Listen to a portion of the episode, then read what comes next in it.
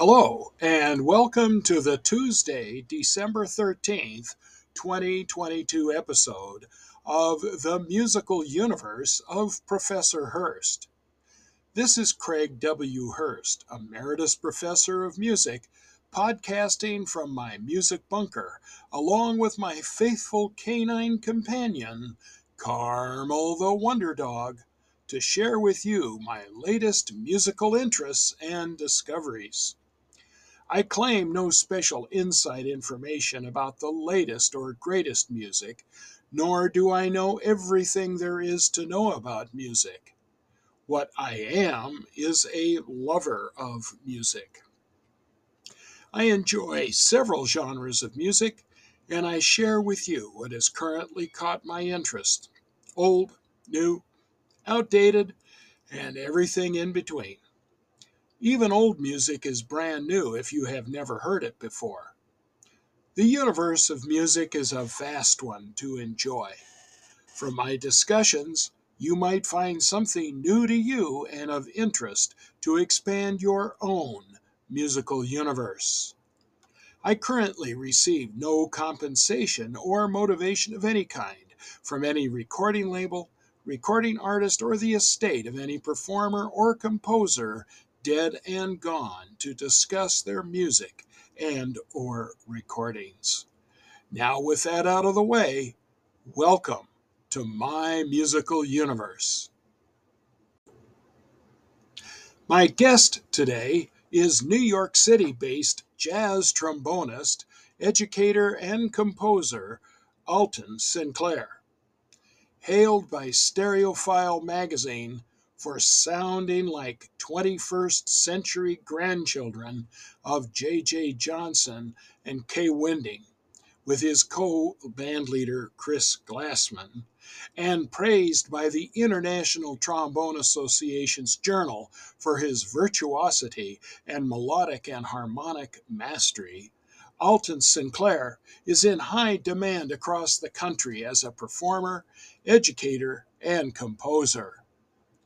Altin began his studies at Texas State University, where he studied with Freddie Mendoza. While attending Texas State University, he gained entrance into the thriving Austin music scene and began emerging as a new talent. Altin moved to Austin, Texas, and attended the University of Texas at Austin's Butler School of Music, where he studied under the tutelage of Andre Hayward. He became a fixture in the Austin music scene after being named a 2017 Top 10 Austin Music Awards horn player and recording his debut album, Introducing Altin Sencalar. After completing his bachelor's degree from the Butler School of Music, he was given the opportunity to travel as a soloist with the University of Texas Jazz Orchestra to the Montreux Jazz Festival, North Sea Jazz Festival, and Luxembourg Gardens in Paris, France. Altin then attended Michigan State University as the graduate assistant to Michael Dease and Rodney Whitaker, where he pursued his Master of Music degree in Jazz Studies. While at Michigan State University, Altin co founded the Sencalar Glassman Quintet, which has been the recipient of over $3,000 in funding from the East Lansing Arts Commission and Michigan State University Running Start. This grant gave the quintet members the opportunity to tour East Lansing elementary schools and use their knowledge of jazz to educate the young students and provide them with a new potential artistic and creative outlet. A Yamaha young performing artist, Altin, has gained international and national recognition through numerous competitions and awards. Such honors have come from the American Trombone Workshop Jazz Competition solo divisions, International Trombone Association's Jazz Solo Carl Fontana competition, and J.J. Johnson competition, the Kai Winding Trombone Ensemble competition, Texas State Trombone Symposium Michael Rath Jazz Solo Competition, Downbeat Student Music Awards, and the International Tuba Euphonium Association Rich Madison Jazz Euphonium Competition, among others. As an active performer, Altin has shared the stage, toured and or recorded with Dee Dee Bridgewater, Rodney Whitaker, Christian McBride, Michael Bublé, Dafnis Prieto, Ulysses Owens Jr., The Temptations, The Four Tops, Martha Reeves, The Velvelettes, Diego Rivera, Michael Dease, and many others. Altin holds a Bachelor of Music degree in Music Performance from the University of Texas at Austin and a Master of Music degree in Music Performance in Jazz Studies from Michigan State University. He has held teaching positions at Michigan State University, Brevard Jazz Institute, the Dr. Phillips Center for the Performing Arts Summer Jazz Intensive, Jazz and Creative Institute, Central Texas College, and the University of Mary Hardin Baylor. He is a performing artist for Erasers Earplugs, In Ears, AEA Ribbon Microphones, and Robinson's Remedies. Altin is currently based in New York City with his wife, Marina, and dogs, Navy and JJ. It is my pleasure to welcome to my musical universe Altin Sencalar. Hello, Altin.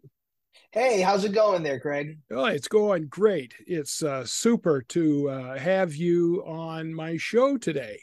And uh, I've really been looking forward to uh, the opportunity to uh, have you as a guest and uh, after reading your bio and finding uh, a lot of interesting names pop up in your bio that I was familiar, uh, you know, you I when I was in undergrad school, I did play uh, with Kai Winding as a mm. guest hmm. soloist. Yeah, I was a guest soloist with our university jazz ensemble, probably when I was uh, junior, maybe a senior, probably uh, mid to late 70s, somewhere in there. And he oh, that's was, amazing. yeah. Oh and he was of course an amazing player. And i you know grew to appreciate him a lot more since then because uh, we all learn more and learn better you know context and so forth. But then i also noticed that you had have won a rich madison award and named after uh, rich madison who was one of the he was a committee mm-hmm. member on my master's degree oh and wow I, and i had a lot of classes with him and of course had the pleasure of hearing him and playing with him numerous times when I was a, a grad student at North Texas. And uh, then the third thing, of course, is I remember when Texas State University was formerly Southwest Texas State, having very fond memories of San Marcos and mm. uh, always stopped frequently there. There was a restaurant, I don't even know if it's still there, called The Falls. It was right on the river. And, Probably. it, it, was beautiful and uh, would always stop there in between San Antonio or Austin and where I lived, uh, either when I was in Denton or Fort Worth. But, anyways, mm. my big observation I want you to talk about is that you and Chris Glassman have a quintet not dissimilar to the ones that uh, Kai Winding and J.J. Johnson had. And uh, and I'm guessing that their playing has served somewhat as a model for yours mm-hmm. and Chris's. Uh, certainly, from what I've heard on your recordings and and your YouTube videos, you guys play some awesome bebop. Mm, and thank you. Uh, thank so, you. would you talk a little bit about the legacy of those two giants and how you might see yourself carrying that legacy forward? Yeah, uh, thanks so much for the kind words. I, we I know Chris and I really appreciate that. And uh, you know, not not to uh not to take a a a opposing view, but we actually started that quintet for for a couple of reasons. Uh, the first one was so we were both in our master's degree at a Michigan State University, mm-hmm. and we were basically trying to hustle for like the very few quartet gigs that there were in East Lansing. And you know, you would think that Detroit is very uh, close, but you know, driving to Detroit is a solid hour, fifteen minutes, along with a full time uh, teaching assistantship and being a student and practicing. It's really not as practical as we thought it would be to uh, run down to Detroit on on a Tuesday night. sure. um, however, you know, because of the I don't want to say the lack of gigs, but maybe not, but maybe the uh, maybe not having enough gigs in, in Lansing, we we just decided it was like, okay, it's time to like stop competing for these trombone quartet gigs. We should just make a, you know, we should just do something like J and K.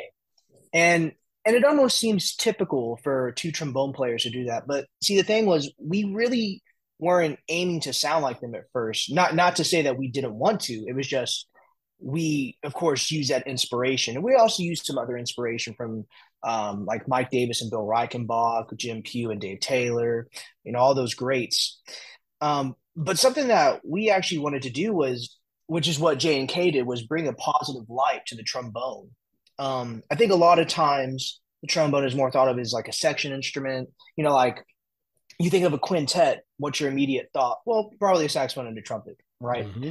Right. Um, you think of a sextet, and it's like, oh, now we can add trombone. And so I think for us, it was more about like, no, we need to bring light to the trombone again. Uh, not single-handedly, of course. There's tons of other people bringing amazing light to the trombone in this day and age, as well as previous eras. But for us, we were we were more about bringing um, that same positive light that people knew of with J and K. And it's funny every time you know people approach us who are not trombonists, they always reference J and K, and it's like, well, we want to bring that same kind of um, uh, positive light to the trombone, and mm-hmm. particularly the bass trombone and tenor trombone configuration. It's mm. not. It's it's very it's very different. Um, you know, bass trombone, tenor trombone, like duets, like makes total sense, right? Mm-hmm. Even mm-hmm. even two of the same instruments, two bass trombones, two tenor trombones. But having a bass trombone and tenor trombone as like the lead instrument on a in a combo, it, I I feel like it really wasn't being done. Um, and so, luckily, Chris, as I'm sure you've heard, is a complete monster on the bass yeah. trombone. Yeah. And you know, dare I say, one of the leading. Uh, I, I I use this word. He's Chris is very modest, but Chris is, in my opinion, an expert at playing bass trombone, is particularly as a as a soloist. Mm-hmm. Um, he's one of the few who are like really playing the music with authenticity, intention, and consistency. And so I I see that as an inspiration. So I was like, oh man, yeah, we got to do this. And so we it wasn't it wasn't as much as carrying on the legacy. However, we didn't we did after all start doing that. It was it was more about bringing that same positive light to the trombone as a mm-hmm. as a mm-hmm. soloist, as a mm-hmm. melodic instrument, as a front person in a combo, and and that's what we really wanted to do. And luckily, that involved playing some J and K. You know, our very first gig, I remember our set list uh, because we actually got written up in the Lansing Journal about it. They were doing a big feature on like that particular uh, jazz night at a, uh, it was a jazz Tuesdays at Moriarty's Pub in Lansing, and the Lansing Journal mm-hmm. did a story on it. And our our opener was "It's All Right with Me." Mm-hmm. Um, uh, classic. Chris did the arrangement or did the transcription rather. Um, and then we also did what is this thing called Love. We did Blue Monk, and then we did some of our own originals. And that later came into fruition uh, because we started headlining festivals after that. We uh, we headlined at Lansing Jazz Festival.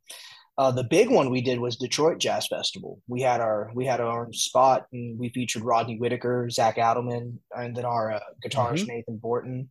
Yeah, it was amazing. And then uh, we were winners of the uh, Mid Atlantic Jazz Festivals. Um, I guess like new act of the year, if you mm-hmm. for for for a lack of better words. And then we were also um, featured artists with the Tuba Bach Festival, and we started booking. Um, gigs and whatnot. And and and at that point, I was I was like, man, we're we're kind of like bringing that attention to the trombone that, mm-hmm. that is you know, that's needed. I say that with a total bias, but that's that's basically what I what I see is like carrying the torch is is or helping carry that torch. It's not a single handed thing, you know. And in music, it's it's a it's a community, not not a not a mm-hmm. exclusivity, especially in this music.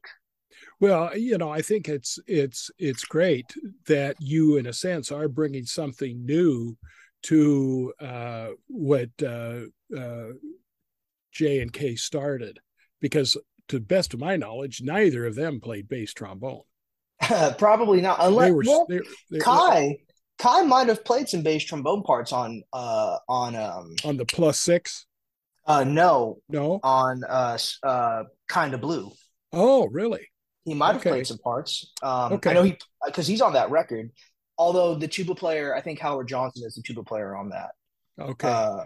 Because uh, there's there's like some low parts on there, so he might have, but Jay, from what I understand, Jay did not. Yeah, yeah.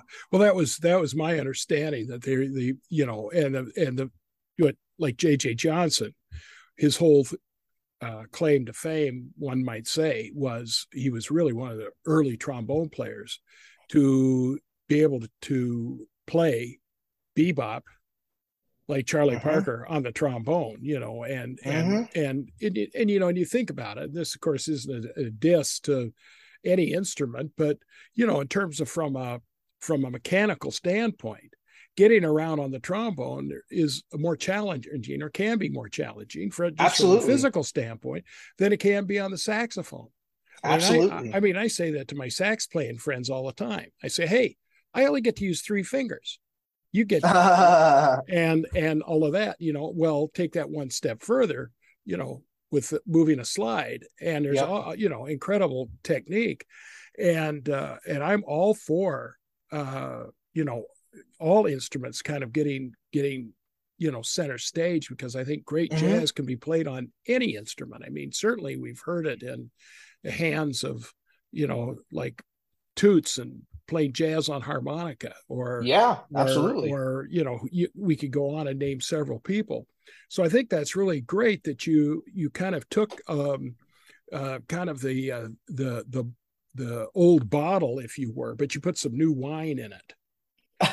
You, you, see yeah. what i mean? By, yeah. by by doing that uh, uh tenor and bass trombone uh, uh combination. And uh and I, I think it's a very satisfying, you know, sound. Well, you know, kind of as a uh, an ancillary question, um, you do have on your website for the uh, Sencalar Glassman Quintet, you have a video of a six trombone ensemble with you and Chris playing all six parts. Mm-hmm. Do you ever envision carrying the Kai and JJ legacy even further with a trombone group such as the one that recorded Jay and Kai plus six? So I I was reading uh, last night into into the document because I wanted to you know study up on the questions. Yeah, and I, I actually have uh, I I have an answer for this. Okay, uh, as opposed to just a yes or no. So we actually already have a recording, and uh-huh. we yeah, and it's funny. It was the group that won the Kai Winding. Uh, we were we won the Kai Winding Jazz Ensemble competition for International Trombone Association back in 2019. Mm. And and there's five of us, not six, but five of us. And I I don't think I'm exaggerating when I say that was probably one of the best concerts all of us have ever played. Um, we actually this is not a diss, but we were the opening act for the big jazz night. And there was a lot of people that said it should have been reversed. Oh, yeah. Cool. Um, once again, no disrespect. I'm just I'm just throwing out what I was told. Well, we'll um, just leave with... the other we'll just leave the other artist nameless. Oh yeah, of course. Yeah, of course. Um, but that night we played a series of different uh here's I remember the set list. Uh we well first let me name all the trombonists on it. It's it's actually some of my favorite young trombonists or slash my generation trombonist out today, and one of them, along with Chris, is also in the Michael Bublé band that that Chris and I are in. Uh, his name's Caleb McMahon, and he's on mm-hmm. that recording uh, as well as being a part of that winning group. And Caleb is he's very modest as well, but he's he's one of the most tasteful, nuanced players out here. Mm-hmm. Um, and you know he'll he'll smile and grin about it but he really is. And and I and I admire I admire and and and get inspired by listening to him. He's actually probably like a couple rooms over. oh, But, okay. yeah, um, but Caleb's on that, uh, and then there's another trombonist who's working on his master's by the name of Dan Parrish. He's out at uh, University of Central Florida, and he has so much virtuosity on the horn. Uh, he just the way he plays, he has so much intention. Um, I guess vigor would be uh, uh, the word vi, yeah. Mhm. Uh, and along with along with just having that love of bop in his playing. And then Mhm. there's another one by the name of Alex Larionov, who's Miami based. And just once again, another really tasteful, amazing trombone player who Mhm. he'll sneak up on you, you know, like like you're like, oh, this guy, yeah, he sounds really great. Whoa, whoa, whoa, hey, hey. Yeah, uh, he, yeah. just, he just sounds so great. But uh, and then it was Chris and I, and us five actually have a recording out. Well, it's not out, but it was recorded live, and it was actually mixed and mastered. And we played uh, a Shade of Jade. We did a Say When arrangement, uh, that. JJ Big Band tune. Uh, we also did. Um, ah, there's it's a ballad, but it was written, it was arranged by a great New York City trombonist by the name of Eric Miller. Uh, we did a calypso. Uh, we also did. Uh, oh, it was "Darn That Dream." That was the ballad that we did. Okay. Um, and we did a couple more selections, but that night it was like it was like five trombones, and it was it was amazing. And uh, so there is a recording out there. It's like a, Okay. It's in a Google Drive. I'll have to send it to you, but it's I- not I- published. I would love to hear it because I Yeah, yeah. love trombone bands. I have to tell you that straight up. Even when I was like in high school, I have the Urbie Green 21, 21, trombone I- on reel to reel tape. Wow, That's the way I bought it when I got it. That's how long ago. And I used to dig that a lot. And then uh, I always liked the Jay and Kai plus six recording. I don't know how many times you know listen to that. And uh, and I had the pleasure. It's been over a year ago, well over a year ago. I interviewed Jennifer Wharton. Oh, Jen. Oh, And- I and, love Jen. Uh, and her do and her group. She had just come out with her the album uh, Bonegasm Bonegasm. and what an awesome sound and uh, so i've always liked that and then when i was at when i was at north texas there were some guys that had a trombone band they called them the bones brothers because this Oh. was not long after the blues brothers came you moved I know that group. okay Ken George. Yeah yeah yeah yeah yeah yeah Yeah, Ken and I played in Austin together for a oh wonderful quite- yeah, wonderful. quite some time. I love Ken. Yeah, yeah, it's just great. But I've always loved those and trombone groups. I think are awesome because with by the time you have say four tenor trombones and two bass trombones, you really have a nice range that Mhm. you can't cover with a trumpet ensemble because the trumpet will only, you know, go as low as it does. But uh, Right. but trombones, you know, of course, if you got great chops, you know, if you're like a Bill Watrous, you know, then you've got chops that could go up as high as the lead trumpet player. So you've got that super uh, range of sound, plus that nice, rich uh, quality. You know, another album I just loved, and I just happened to come to mind, was the uh, Four Freshmen album they did with the the Kenton trombone section Uh-huh. From five about trombones. 57 58 somewhere in there i think just a you know Mhm. just a trombone section that was the the only band per se but a great sound and a great complement to the human voices so i love those Well, kinds of things It's funny you you use the words human voice because that was my next point. The reason why trombone I think is very accessible to the human ear, especially non-musician or musician, is because the trombone is one of the closest instruments to the human voice's timbre and range. Mhm.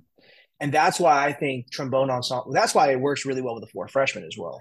uh-huh, Um, uh-huh. but but especially like you know listening to trombone, like I think you feel more power not because it's a bigger bore or whatever, but it's because like you really see the spectrum of like sound and or you really hear the spectrum and feel the spectrum of sound because Yeah. of the different ranges.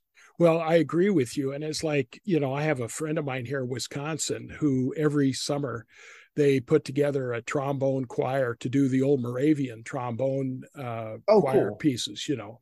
And there is, there's such a wonderful, rich legacy there. We don't have well, we kind of have something similar in the trumpet world, but you know, when we put uh, like uh, a lot of natural trumpets together and play fanfares and, mm-hmm. and things like that that you know we've kind of done but but you're right we don't seem to have that same uh, register that is uh, in that wheelhouse of the human voice and it provides that lyricism mm-hmm. and uh, so instead we just have to impress people by playing louder higher and faster mm-hmm. yeah. well, that's the holy trinity of trumpet playing you know of course louder of higher course. faster well anyway the that's great way.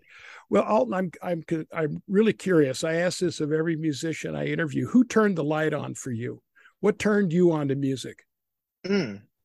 so i uh I come I don't really come from like a directly musical family, but I do come from a musically influenced family rather. So my mom, she was like in choir, and I think most of my uncles and aunts did band, but my my aunt, um, she was at she just retired, but she was a band director for 28 years.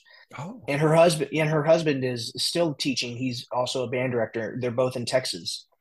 And so there's stories about or there's pictures really uh, of me just like going to like the band hall that they were in and picking up a baritone because that was my first instrument was baritone or euphonium rather and uh, you know from there i just it just kind of stayed a part of my life i mean you know we would always listen to music or but it, it didn't really become real until i started playing cello which i was horrible at um, but then sixth grade band came along and I actually started listening listening to Maynard, and mm-hmm. uh, I was trying to play along. Uh, I couldn't really do that till well, I probably still can't do that, but but I I was really trying to play along with Maynard a lot, and and that's really just like what.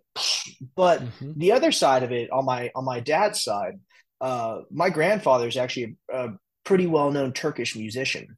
Um, okay. So I'm I'm part Mexican and part Turkish, and uh, mm-hmm. my my uh, so my mom's side is Mexican and my dad's side is Turkish, and my grandfather has I guess the Grammy equivalent uh, in Europe has or has a Grammy equivalent in Europe. He uh he's a, a kanun player, which is like a sit harp, if uh, you're familiar with that texture. And so he um he and he's been a musician all his life. He still is um, owned a record label. You can find them. You, you can find like the record label still online if you type in my last name. If you just type in Sencalar record label, you'll see like a it's like a blue white uh, um, 72. Mm-hmm. And uh, you know, so he he did that all his life. My dad was a DJ for a better part of 25 years. Um, and then it and then actually my name as well, like Sinclair. In, Amer- in America, we say Sinclair, but in Turkey, it's actually Şencəler. And uh, it it loosely loosely translates to entertainer. Oh, so so, so you were born to be an entertainer. Kinda, I guess yeah. so. My mom said I always liked uh, getting attention whenever I was young, so um, I still kind of do, of course, but you know, yeah, it makes sense. no, it's it's interesting to hear your origin story. I mean, it's like uh, in our family we had an electric organ, one of those Baldwin electric organs, mm. right? And I was, you know, six, seven, eight years old, and I'd get up and I'd start kind of fooling around with it. One day, my mother said, "If you're going to play it, you're going to learn how to play it right," and she got yeah, me taking yeah, yeah. lessons. Nice. And and then it was I was about nine then, and then when I was probably about eleven, uh, the junior high band came to our school and played a concert, and I thought, mm. wow, that was cool. And so I decided to get into band, and then the rest is history. And I've I've since spent my career uh, bringing a lot of people into music because I for five years I was a band director in Texas in, oh, in Burleson, really? Burleson, Texas. Yeah. My my mom lives in Grand Prairie. Oh, well, how about that? We were probably in yeah. the same in the same region and and and so I'm from Temple. Oh, and you're from Temple. Okay. Yep. Cool. Region 8. That's awesome. Because my former trumpet teacher, Leonard Candelaria, I think lives he lives in Temple now. His wife was my dean whenever I was yeah, uh, Catherine Faust. There you have Catherine it. was yeah, we were uh, colleagues whenever I was uh, on faculty at University of Mary Hardin Baylor. This is really getting interesting because Catherine was my accompanist when I was when I was a student of Leonard's in grad school. So, oh, that's funny. Yeah, Leonard yeah. is hilarious. I oh, like yeah. I like him a lot. Oh, he's he he's he was an awesome mentor. I I can lean back. I still have his picture up on my Aww. wall of my office here because uh, he was he was always an inspiration, still is. Love the man, and and Catherine was was uh, awesome, and I know that she uh, uh, you know, that had a great uh, career. So, isn't that interesting? Yeah, it's like we share funny. we share a lot. Well, you've already kind of covered what turned you on to jazz and why you had picked the trombone. So let's let's go on to another question. Uh, you know, jazz comes in a lot of different flavors. Uh, there's early jazz, trad jazz, there's swing, there's bebop, hard bop, post bop, fusion, funk, uh, uh, modal, free, uh, you name it.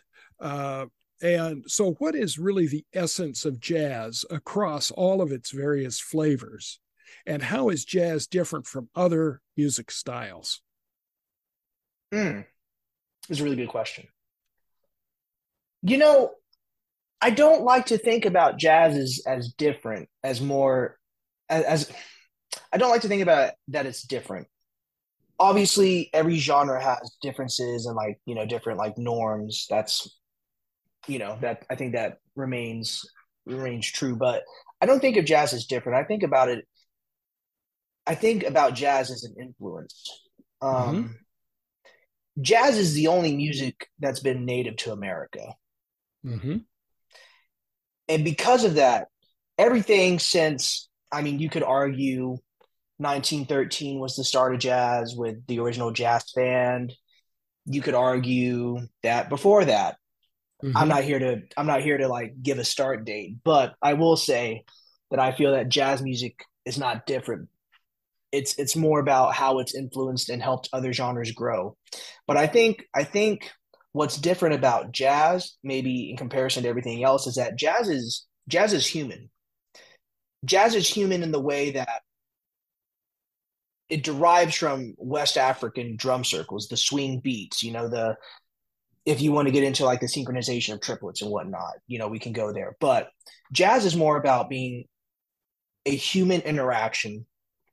Jazz is of the human expression. You know, I mean, there's there's funny videos out there of like jazz robots, right? But at it, at, at its very base, jazz is more about a, a, of a of a human expression. And and the reason why i believe it connects more with or the reason why i believe jazz has connected with more people than any other genre is because it is at its most basic form a way for humans to interact and connect. Mm-hmm. and you know you can source that back from the west african drum circles. You can source that back with a harmony that comes from european music but it once again music at its most i don't want to say basic but its most at its most fundamental um at its most fundamental use music com- is is there for socialization. It's there mm-hmm. to it's there to gather. It's there to build community. And jazz is no different than that. And jazz builds community.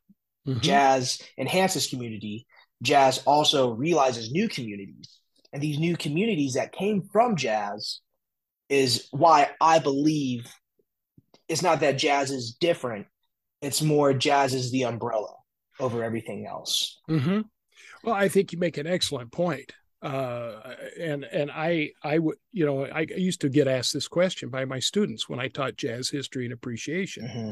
You know, like why should we care about jazz as a music? And I said, well, I would say, well, one of the reasons you should is because jazz is what America is. It's a mm-hmm. melting pot jazz musicians throughout its history have taken anything and everything and made it into something new and different. Mm-hmm.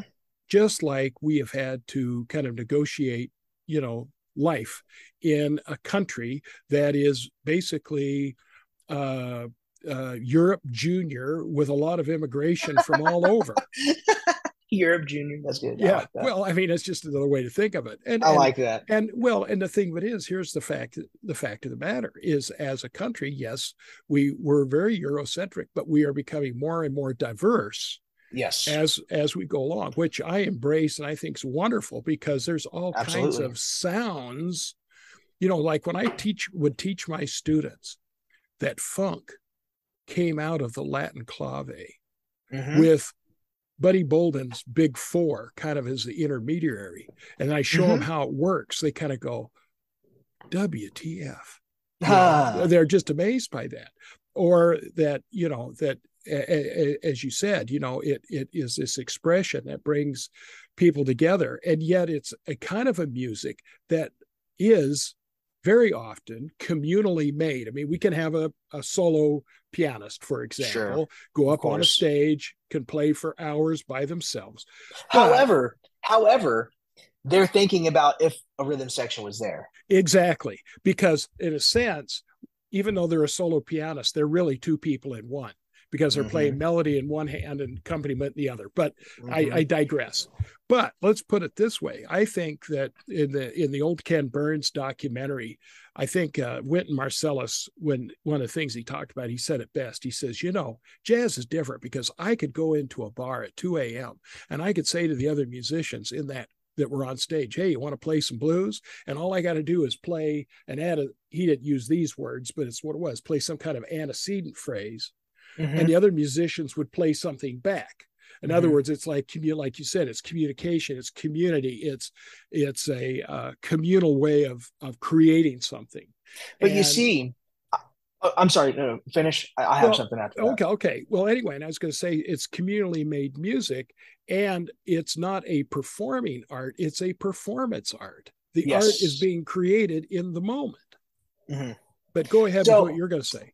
Well, so I was going to say all music is an antecedent, uh, uh start and and complement. Yeah. You know, sure. or I should say, complementing one another. You know, you, you look at well, let's take it all the way back. You know, we we I don't like this term, but most people will only really connect with this term unless they're unless they know early jazz, but Dixieland, right? right. So like Dixieland jazz, you hear a growl, somebody else growls. You hear a scoop, somebody else has a response to that.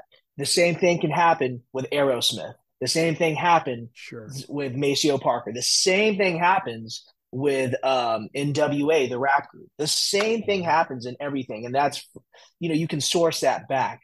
I'm sure you can make the argument like, well, you know, Prokofiev or WC does that too. Yeah, that's fine and all. Yeah. But like, that's not an American music. An American mm-hmm. music, like that's not a music that came out of the of this country. Mm-hmm. You know, th- there's a reason why, and no disrespect, but there's a reason why European jazz music and and other jazz music not in America have a slight have a slightly different feel because mm-hmm. it's not the authenticity that that we have here because it came out of here, right? Right. Right. But I will, in defense of our European brothers, I will say they are excellent students. Amazing. Because I Amazing. have heard, I've, you know, I've been listening to European groups uh, as they have developed. And uh, there's a new recording out, um, let's see, with Manhattan Transfer. And I think it's the WDR Big Band. WDR is the biggest exception in the world. They are okay. some of the best musicians ever. But, uh, and I, I, when I heard about it, I listened to it and it just you know just awesome you know kind of playing and i the more european players i listen to i say you know they've got big ears and they do. They, they've they've got a lot but you know it is it is uh you know uh, it's sort of like uh like uh what bill murray said in the movie stripes we're americans we're different we're mongrels because you know, we're a mixture. You know, we're yeah, all a mixture. I mean, like you're part Turkish, part Mexican. I'm part English, part Swedish. I mean, okay, wow, that's yeah. not maybe as big a difference, but you know what I mean. Yeah. Uh, and and we have all of these. We have this huge melting pot of cultures, and uh, and uh, people, and and it really creates this unique and different hybrid of culture that is very unique and I think sometimes envied and then copied by people outside the United States. Uh-huh. Uh, and uh, uh, so, you know, it's still, you know, it's still great. I still always like to go back to the Art Blakey quote, though, the jazz is that what washes away the dust of life. Yep. And and and how that and that human human element uh, that's in the music and how and and how it's there. But well, I think this also then leads right into another question, as maybe this we've already answered it, but it's that idea that you know jazz has been around for over a, a, century and even though it may not be central to american popular music today it still exists and lives and i think in a sense you've already answered this but let's see if you have anything to add. Why and how has jazz been able to sustain itself over the last century? So i was reading this question last night um, and it's funny. Uh, so as I mentioned earlier, I'm I'm touring with Michael Bublé right now, and Michael, I think a lot of people know him for like the Christmas stuff and you know like some other things, but Michael's one of the hippest musicians on this planet. He uh he he really knows the music of of jazz, but the American Songbook, and he's very well studied, and it's it's obvious. Um, in the set we do a couple of standards, of course, as well as his, as well as his originals. Uh, but we do this one standard, at least on this run right now, and uh, it's "Smile." You know, you mm-hmm. know, I, am not sure if you're familiar with that tune, but oh yeah, yeah, it was written by Charlie Chaplin. Yep, and so he uh he does this duo with a with our pianist who's amazing, Roy Dunlap, a Los Angeles-based musician, formerly from New York. Um, and Michael kind of gives a speech before he play or he gives a speech before he plays it and he talks about the same thing like the same thing in this question uh um or the same kind of uh nuance behind this question whenever he does uh interviews people ask him like why do you like playing the old music? And uh doesn't like really you know like why? Like like why is that your thing? You know it's not new per se. But he ha- he has a wonderful response, and uh, I'm paraphrasing here, but he says the Great American Songbook has the fattest beats, the most relatable lyrics, and it's timeless because of how it relates to each and every single era that it's been in of his it, that it has been of his it, its existence right mm-hmm. and i you know it, it it's taken me a couple weeks to like let that um like marinate and for me to like comprehend but now i feel like i have a better comprehension of it and i think what he's saying is that the Amer- the great american songbook is responsible for every genre that you hear today mm-hmm. whether it be nuance in lyrics whether it be certain styles of of of uh, of of feel if you will. The great american songbook i think is called the great american songbook because it encapsulates or does a pretty good job of encapsulating the many different expressions of humans in America, which is once again what jazz is native to humans mm-hmm, in America, mm-hmm, mm-hmm, or I should say, America by way of uh, West Africa, right? Sure. So, so to like answer the question though really clearly, I think it sustained itself because once again, jazz is the is the most human thing out here in America that has been started here. The the expression of human to human uh, without words. N- that's not to discount, you know, our our great vocalists of our time, but you know, the without words conversation is is a specialty to jazz. Mm-hmm. And the reason why it's it's sustained itself is because it's human to human. There's no other interaction like it, right. because it's so special and nuanced. And uh, I think the way that Michael explains it, as well as some of the things that I've been adding on here, mm-hmm. is is an appropriate response to how it sustained itself. You know, human to human at the end well, of the day.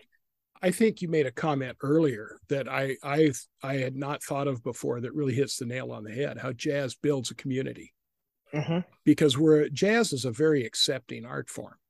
Mm-hmm. I mean, you know, you think that's like you go back to that earlier question about so many different flavors of jazz. Why?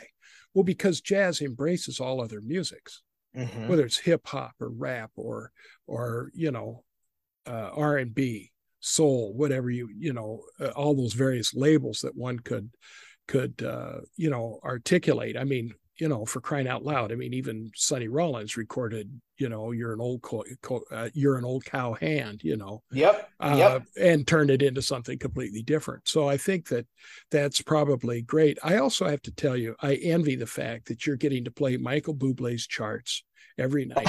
I've played a few of those charts because some of the local yep. big bands that I play in have have some of his charts.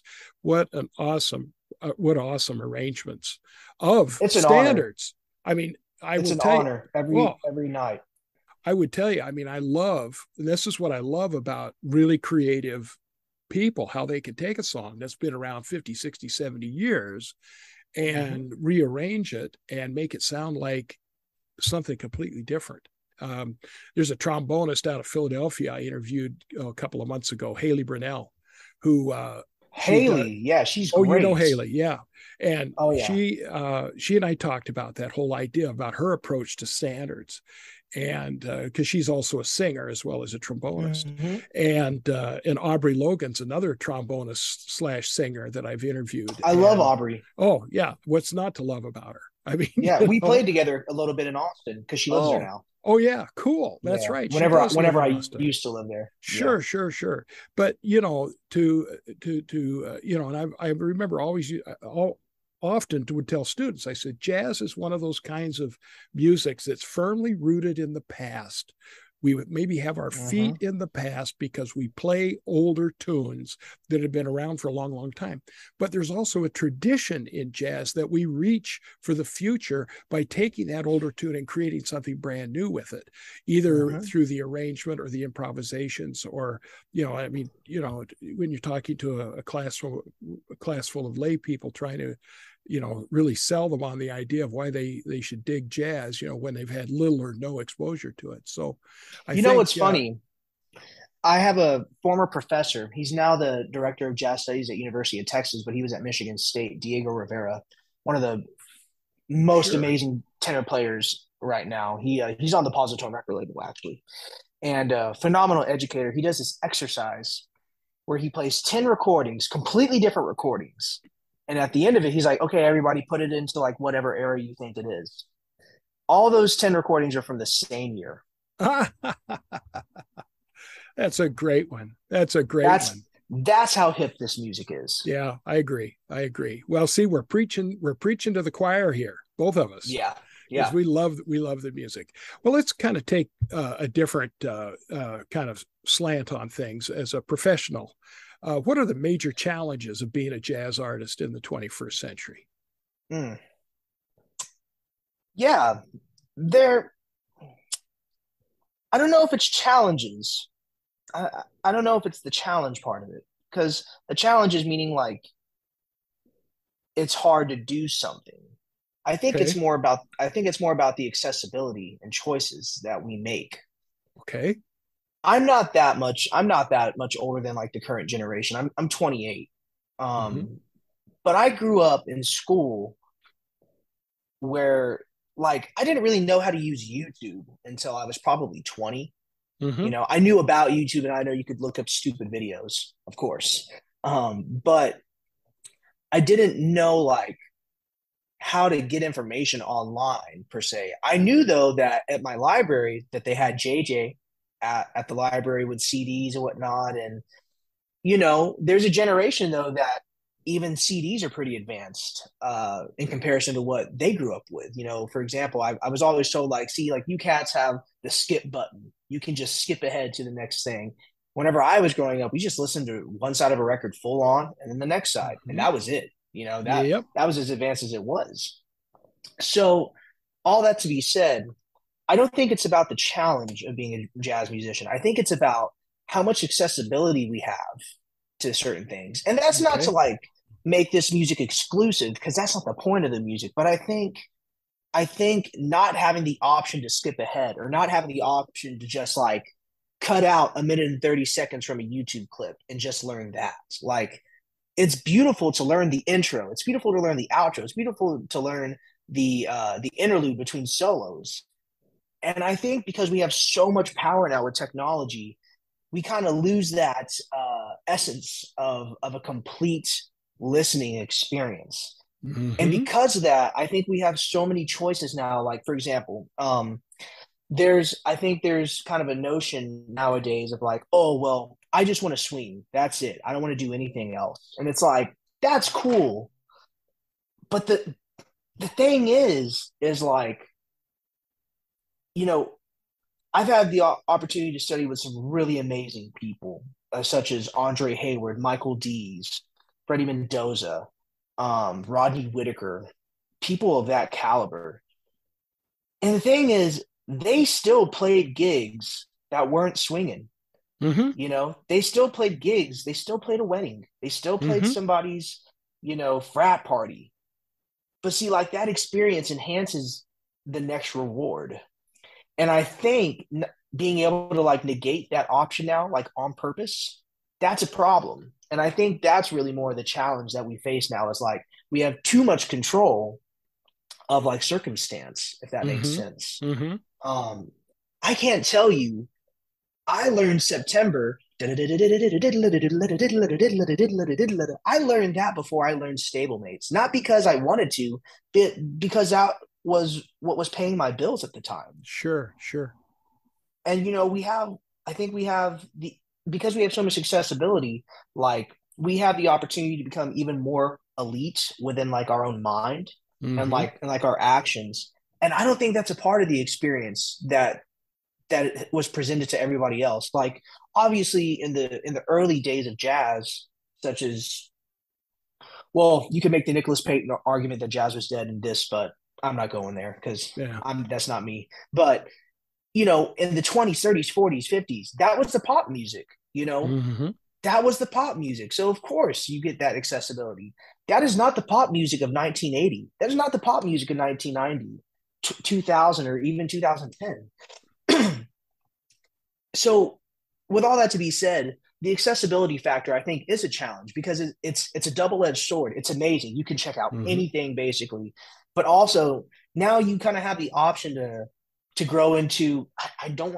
I hate using this, but it is what it is and, I, and I'm, I'm a pretty candid person. Like now you have the option to become a snob, even whenever that's not what you should be at that time or at that Mhm. point in your life. Mm-hmm. It's it's it's cool to play wedding bands. You have to learn how to Mhm. function in that because it makes you appreciate gigs like, well, for me, playing in Michael Blue Bublé's band every night and playing with some of the best players in the world. I Mm-hmm. still remember playing $50 gigs and you know some people are like well i'm above that and most and those people are are correct they probably are but for me like playing a $50 gig kind of keeps it in check for me sometimes you know keeps it You in know, check I, you and I are very much of the same mindset. I, you know, I will tell my, you know, I would tell students of mine that are maybe uh, aspiring to become professionals, and I have to remind them that we live in Wisconsin, and that money that you get paid for playing a polka gig is just as green as the money you'll make playing a jazz gig. And mm-hmm. I love polka gigs because because the music's fun to play. Number one, Yeah, it's, it's always ha- it's happy. It is, especially the road maps. Oh my! Sometimes the road maps are just bizarre. But anyway, but and it's happy, upbeat, fun, celebratory, danceable music. You know, Mhm. I once had a student of mine in my class, uh, my jazz history class, who had been a professional polka musician for like 25 years. And Wow. what he did was he made up his mind that when his youngest child finally finished uh, high school, he was going to go back to college, get a degree so he could become a, a band director. So Great. he was in my class, he was an adult student. And the day after I had just lectured on the blues, he came up after class and he says to me, Dr. Hurst, he says, there, there are no uh, sad polka songs. Polka songs are all Yeah. about drinking and dancing and having a good time. So I was kind of yanking his chain and I said, Well, Dan, then it's our duty to write one. And I said something Mhm. with the refrain of, Darling, when you left me, you left me one sauerkraut. So you know what this guy did? He went and wrote a tune using that as the refrain. He got it copywritten and attributed it to me. I've got the copyright hanging on my wall in my office at campus, and uh, and then he got a group of students together to perform it at the last concert of, of the uh, of the of the school year, and it was really kind of kind of funny, you know. But uh, you know, you don't turn down stuff Mm-mm. I am in a unique situation now that I'm semi retired with my eight piece group. I don't play anything except jazz gigs in jazz clubs, That's great. you know, because I have that luxury. I don't have to th- worry about playing to make a living because Right. I'm, you know, so with that particular group, but with my other groups, I mean, I spent 10 weeks this summer. We played, played on a jazz night at a beer garden, You know, that's amazing. And and that was fine. It was it was a lot of fun, and that was you know mostly what I tell my sidemen anyway. We better have fun because we're not going to get rich. Mm-hmm. but yeah, uh, but I think you're absolutely right when you talk about accessibility and technology. And you know, nowadays people will bring up something on a streaming service. They'll listen to the one or two songs they like, and they don't necessarily listen to anything else.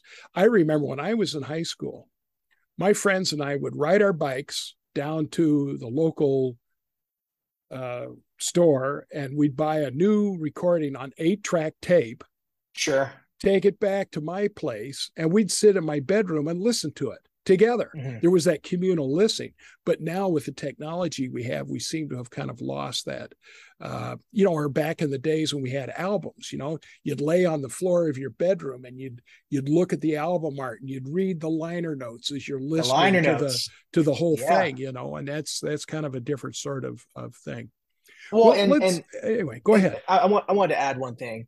Sure. That's not me. This this is not me being a snob because I'm guilty of you know utilizing the new technology as well. Like I have done my fair share of skipping songs. Sure. However, you know, I'm and and and people that know me, I'm very easy to admit my mistake. Like if somebody's like, "Are you sure?" I'm like, "You know what? I'm full of it." Mm-hmm. Uh, but you know, it's it's also a reminder for myself to keep that in mind because I remember my very first transcription that I did. It was J and K on all, "It's All Right with Me," and mm-hmm. uh, people were like, "Well, why don't you just slow it down on YouTube?" I was like, "I don't know how to do that," and they showed me it, and I didn't like it because it's like I don't grasp the same nuance. You know, mm-hmm. like I don't grasp the because I the reason why I can still sing this break is because I learned it on by ear correct, correctly, if you will, and it's like.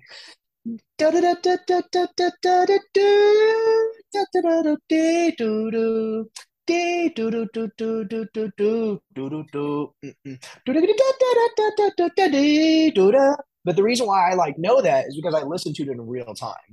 Yeah. And, and you know, now, yeah, I'll slow things down if I need to. I mean, I'm not above well, it, but I have years of not doing that. Sure. You know? Well, so anyways, thing, I just wanted to no, clear that. I, I think record. that makes an excellent, great point about something because see, there's also it isn't just the destination; there's the journey. Yeah. And course. sometimes the challenge of the journey is where you get your satisfaction. Yep. You know, I I, I remember once uh, uh, hearing a, a sermon by a pastor who said that the key to happiness is overcoming your challenges and and so if you don't have any challenges because you always take the easy way out where where's your uh, happiness that you're going to get from overcoming that challenge where's the gratitude? exactly or it counts so i think you make a great a great point. Well uh, let's talk about your your uh, writing.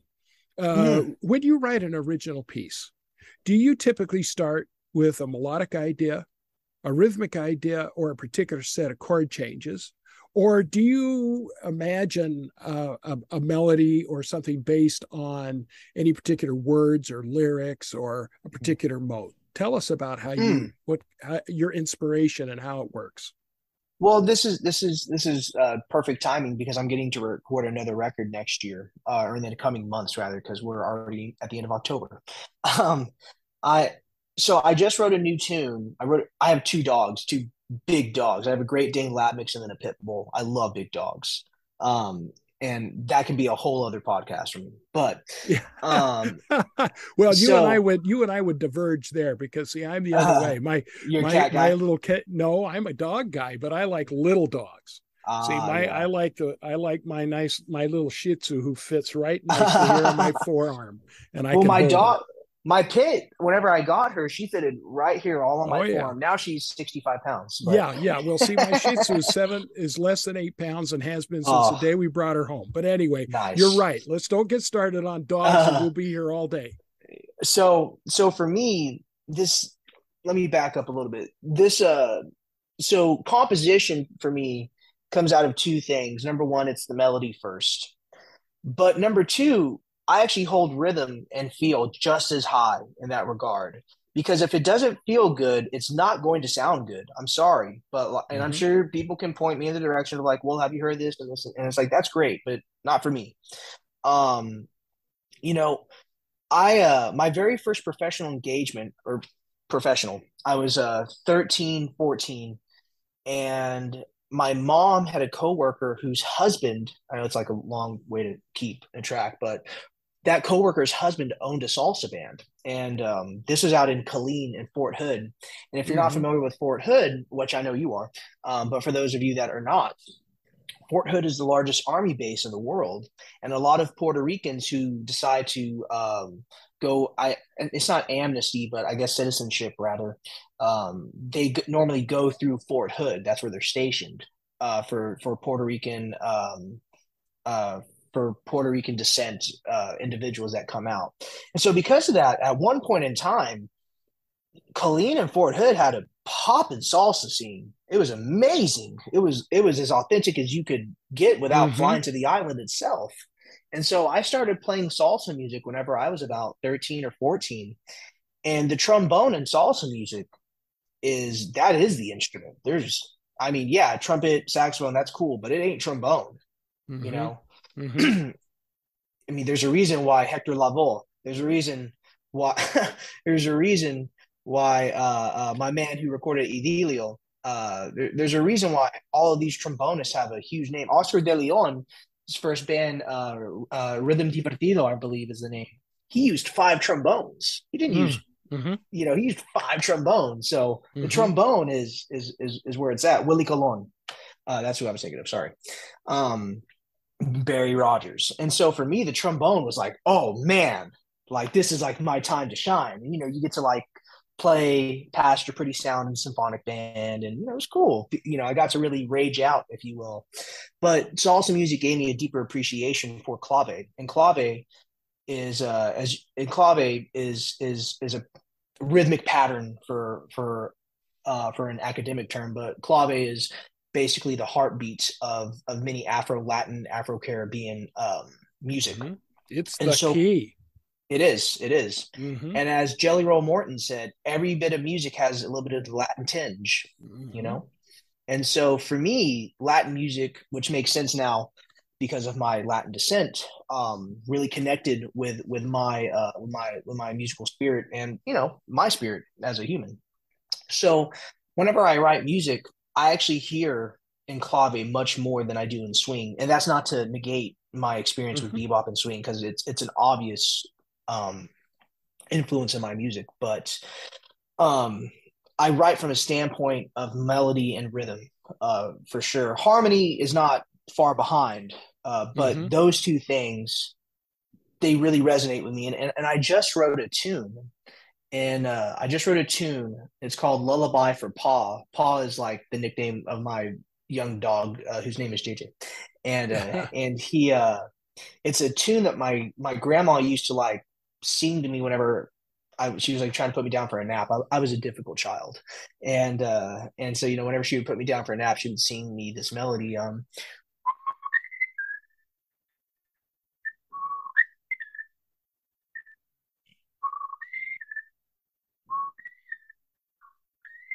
or something to that effect. Mm-hmm. And and you know, in musical terms, it's just an octave to a to the major to the major sixth.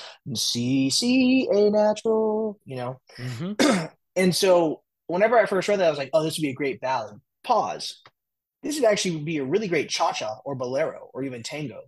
Mm-hmm. And that's like where my mind goes. Um, I love playing classics like Body and Soul, Stardust, and Nearness of You, and Polka Dots and Moonbeams but there's something to be said for being able to play a ballad with with a tango or cha cha or bolero. And so I did that on my last album, Reconnected, with Tenderly, because Tenderly is actually played a lot, and which I did not know. I was kind of doing some like pseudo musicology homework, if you will. Um, I'm not a researcher by any means, but whenever I was doing like a little deep dive on Tenderly, it's actually played a lot in the Latin American countries. Mm-hmm. Um, and so I decided to put Tenderly as a, I guess I did it as a bolero because I put it in four as opposed to three.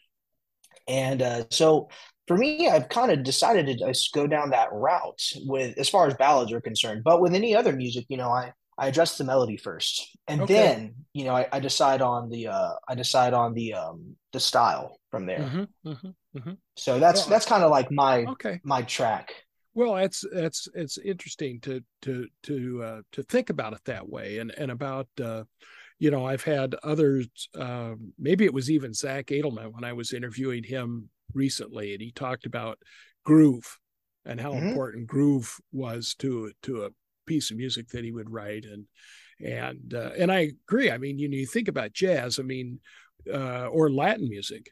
What makes it feel good? Well, it's the groove you know. Mm-hmm. And I think about this like on Saturdays, I go to an exercise class at mm-hmm. the local health club, and they also have a Zumba class, which starts not long after ours does. And of course, we always li- they have got the music on, and it's all uh-huh. Latin music, and it's so I'm listening to it one day, and I and I and I'm trying to explain what what some of the the characteristics are to some of the other people in my, my class. And I said, you know, Latin music is really interesting.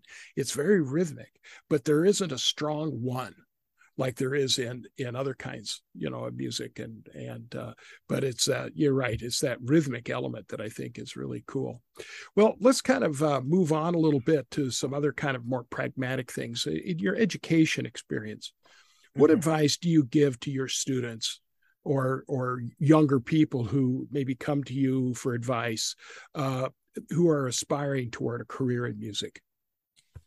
I I've had the pleasure of teaching some really fantastic students. Uh, I've been teaching privately for about uh, eight years, maybe seven actually. But at the higher education level, I was an adjunct professor for three years, and through that, I taught some really fantastic high schoolers I recruited. And and through that there's there's three major things that i that i try to in, not enforce. No no i do try to i do try to enforce them because it's it's important to have discipline especially if you want to do this as a career. Mm-hmm. um and there's three things. I i really really really harp on this with my students. You have to have a routine. Mm-hmm. you have to have a, it's not even a warm-up routine although that's a big thing for me um, mm-hmm. and i'm mm-hmm. actually doing a, doing a book on that right now but you have to have some kind of normalcy yes music is sporadic yes it's improvisatory yes you can do different things and accomplish the same goal however if you're going to do music you and this is just my opinion this is not me like trying to alpha alpha my way into the conversation but if you're going to do music, you have to have some kind of muscle memory every day. So for me, I've been doing this for like seven years, and my Chris makes fun of me for this all the time, but it is what it is. Um, if you haven't noticed, Chris and I have a very close relationship. He was the best man at my wedding. Okay. Um, you know, so every morning, this is not a joke. Every morning, I drink 32 to 44 ounces of water before okay. anything else. Okay. And then I drink my coffee and then I eat right? That is before I do anything every single day. Mm-hmm. And for me, I'm centered after that. I drink my water. Um, I have to use the restroom excessively now, but, but but then I'm ready to go for the day, and I'm good until like 3 a.m. Like I can mm-hmm. do whatever I need to do. But if I don't do that every day, that day is going to suck because I've tried it. I've tried. Mm-hmm. mm-hmm. Nope. Mm-hmm. So that's number one. Having a routine, no matter if it's musical or not. Number two, it is okay to just suck for a couple years. There's nothing wrong with sucking. There's there's something wrong if you continue to do that after studying and like actually putting your full full on attention. But most of the time, you will make progress if you are really dedicated. But mm-hmm. you have to be okay with sucking. And I say that to myself now as yep. well because like some days I'm just like, man, why am I playing trombone? mm-hmm. um, but you know, it is what it is. Uh, sure. Balance. And then lastly, the other thing is I try to make sure that my, at least with my students, that I give them everything that I can answer for them or help them out in some kind of way. Because at the end of the day, the most fundamental action of being a musician is having some kind of um, credibility so that means emailing on time. That means knowing how to write an email. That means knowing how to respond to people. That means dealing with conflict, which people have to deal with. And we're not, you know, we have kind of some conflicts in school, but it's not the same thing as being on the gig and having conflict. Right. Um, you know, because now money's involved. Not to say that money isn't involved with school, but there's steps for that. There's not always a cut and dry way to do it on the gig.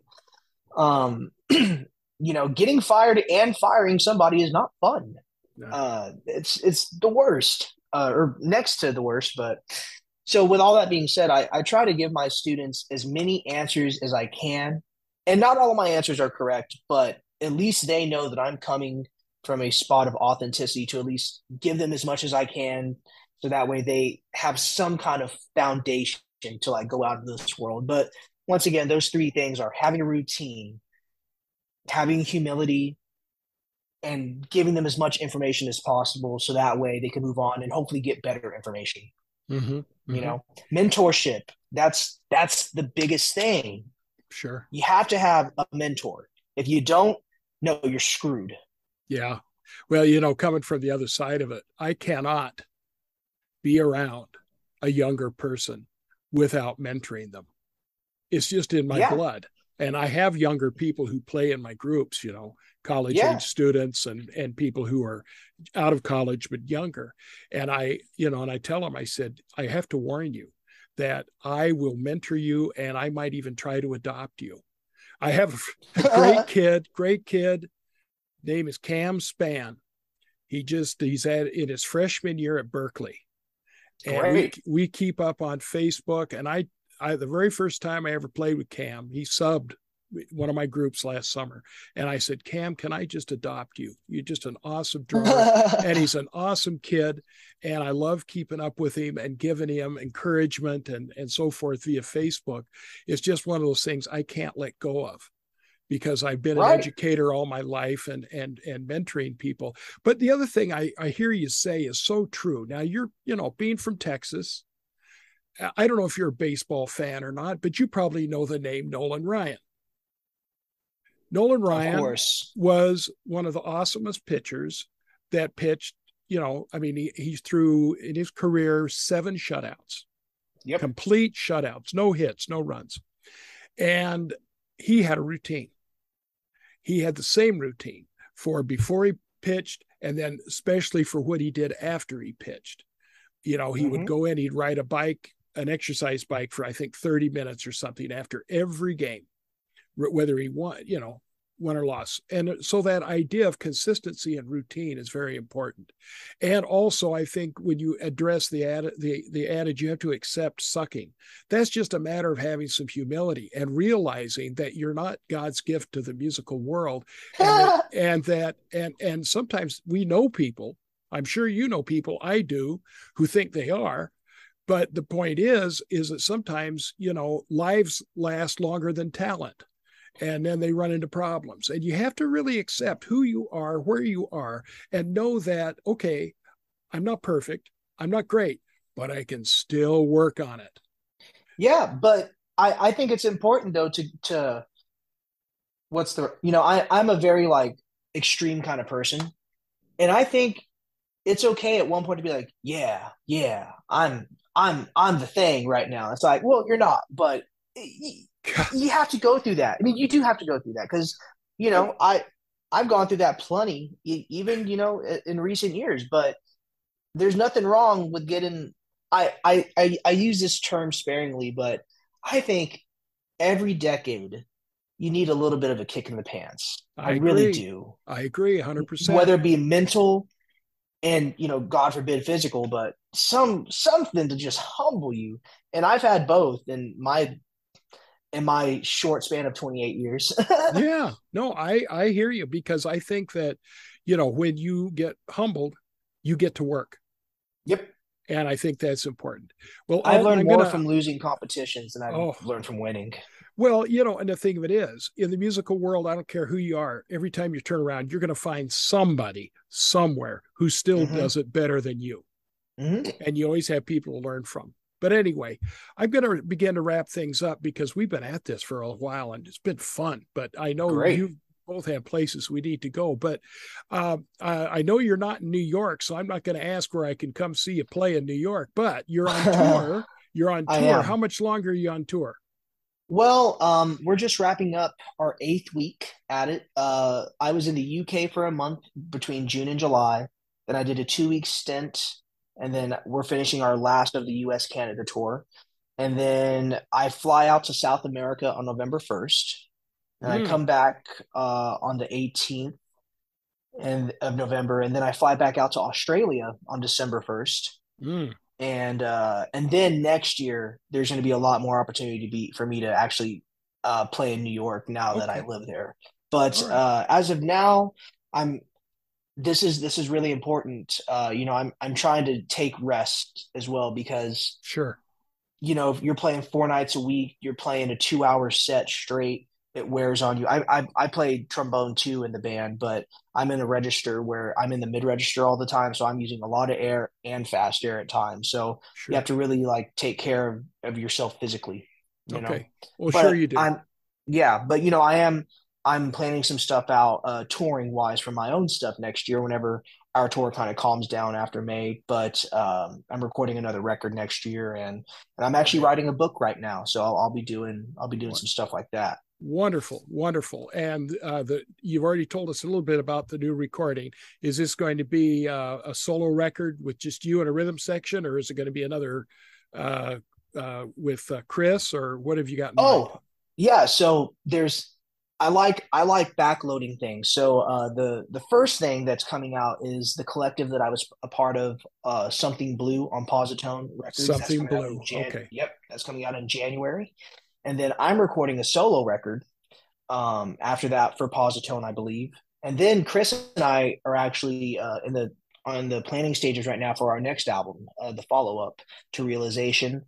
So we're gonna and we're gonna be touring doing that. So there's a there's about three albums next year that are coming out or being recorded, and then along cool. with my book that I'm writing. Cool. What uh, what's your book going to be about? So my book is called Connecting the Dots, and okay. it's it's a it's a found it's a foundational warm up guide for mm-hmm. a versatile trombonist career. Because if you think you're going to be playing one genre for the rest of your life, that's hilarious. Yeah, that is hilarious. so it's it's a book of of my warm up that I've been doing for the past seven years, uh-huh. and uh, I've used it on students and colleagues, and it's it's a collection of my former weaknesses. Okay. And that's that's the book, and I and it's interactive because it's going to have QR codes, and it's it's going to have like video demonstrations of me and Andre Hayward playing through the exercises, as well as uh, great. You interviewed him earlier, um, but one of my biggest inspirations as a musician and an amazing human being and mentor, and somebody who I've just really grown to love, and I'm so appreciative of his hand in my career. Uh, Michael Dease, he's writing oh, the yeah. forward for it he's had, had a know, great I, talk with Michael. I know he's he's one of you know he's one of my favorite people on this planet, and I'm so gracious to be able to be involved in his life with with as much as I am. I mean, I know his kids, his wife Gwen, just beautiful, and and I'm really grateful to have once again. I I didn't talk about it a lot in the beginning, but I, I wanted to put this out there. You know, like I talk, and I know we're wrapping up, but I just I got to say these things. I talked about mentorship a couple of minutes ago, but I've had some really great mentors in my life, such as Freddie Mendoza, Andre Hayward, Rodney Whitaker, um, Randy Napoleon, Diego Rivera, um, and a lot of the Michigan State faculty and the University of Texas faculty, Jeff Helmer, um, and Martin McCain from Texas State. But Michael Dease for me has been a source of inspiration since I first heard him whenever I was 18. And so I established a relationship with him and I'm it's the best decision I one of the best decisions I've ever made in my life, next to marrying my wife. Um, you know, he's just been such a great human being to mm-hmm. for me to bounce ideas off of, learn from, and be mentored. And I I still consider him my mentor. Um, I still check in like, hey, Prof Dease, what do you think? Mm-hmm. And and I just had a visit with him the other week whenever I was in Detroit on on the gig, and you know, I, I don't get to say it enough, but uh, especially on like interviews like this, because it's normally about me, but it's important. And I also want this for students to hear like, you need three mentors in your life at all times. And he has been one for me for the better part of at least five years, but indirectly 10 years. Yeah, I hear you. So I you hear know, you. Those yeah, mentors the shout out. Well, I think uh, Michael is certainly deserving because I know in my discussion with him or my interview with him, he certainly has a lot to offer students, and uh, and I think that's is, that's fantastic.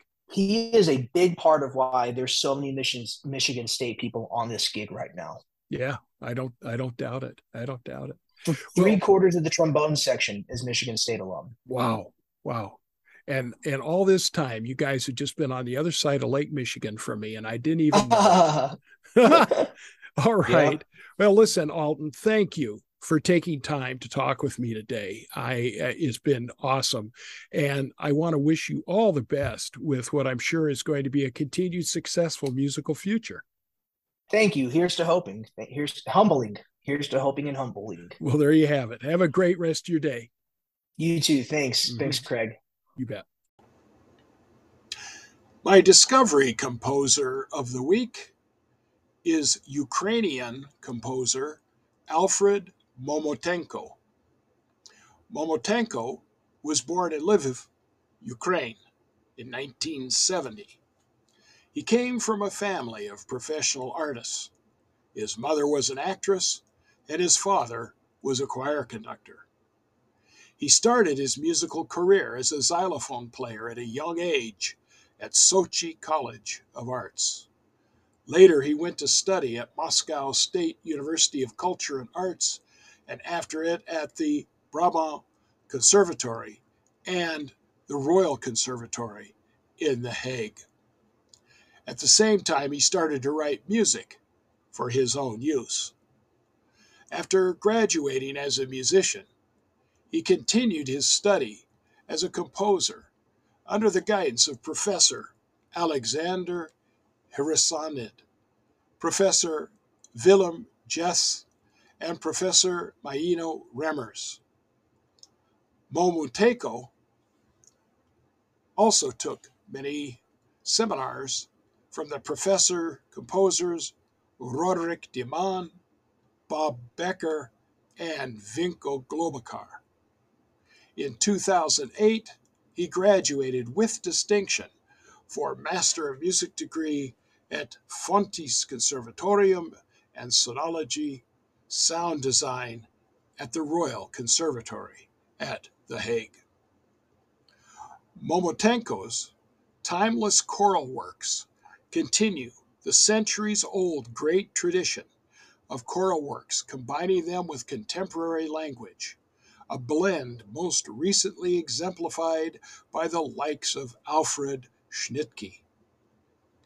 Many of his enigmatic choral works are religious and could be described as poems or chants, larger than a miniature but less extensive than a fantasy, a narrative, a ballad, or a story. Often there are two contrasting musical languages that are present the ancient, pristine Znamenny chant and the modern one. Besides liturgic texts, Momotenko's choral works include settings to poems by Boris Pasternak and Joseph Brodsky.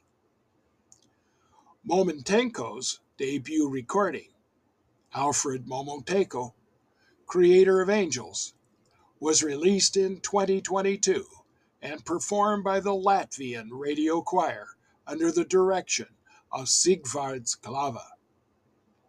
In my show notes is a link to a YouTube performance of the premiere of Momotenko's Madame en Noir, performed by the Rotterdam Philharmonic Orchestra under the direction of Valery Gergiev. Well, that wraps episode 115. My show notes, along with links to artist websites, recording label websites, YouTube videos of artist performances, are all posted on my Facebook page, The Musical Universe of Professor Hurst. Next week, I will be interviewing Berkeley, California based jazz pianist, band leader, and composer Myra Melford. As a professor of composition and veteran jazz composer and performer, Myra brings a wealth of knowledge and experience to the table. We have a wonderful discussion about music. Other upcoming interviews include Canadian singer songwriter Julian Taylor, jazz vocalist and featured singer with the Birdland Big Band Nicole Zuraitis, New York City based trombonist Nick Vayenas, and bass trombone phenom Chris Glassman. So don't touch that dial. If you have questions, comments, or a suggestion of an artist, composer, or musical style for me to consider, you may email me at hurstc at uwm.edu. So, until next time, this is Professor Craig W. Hurst and Carmel the Wonder Dog signing off from the musical universe of Professor Hurst. Have a great day.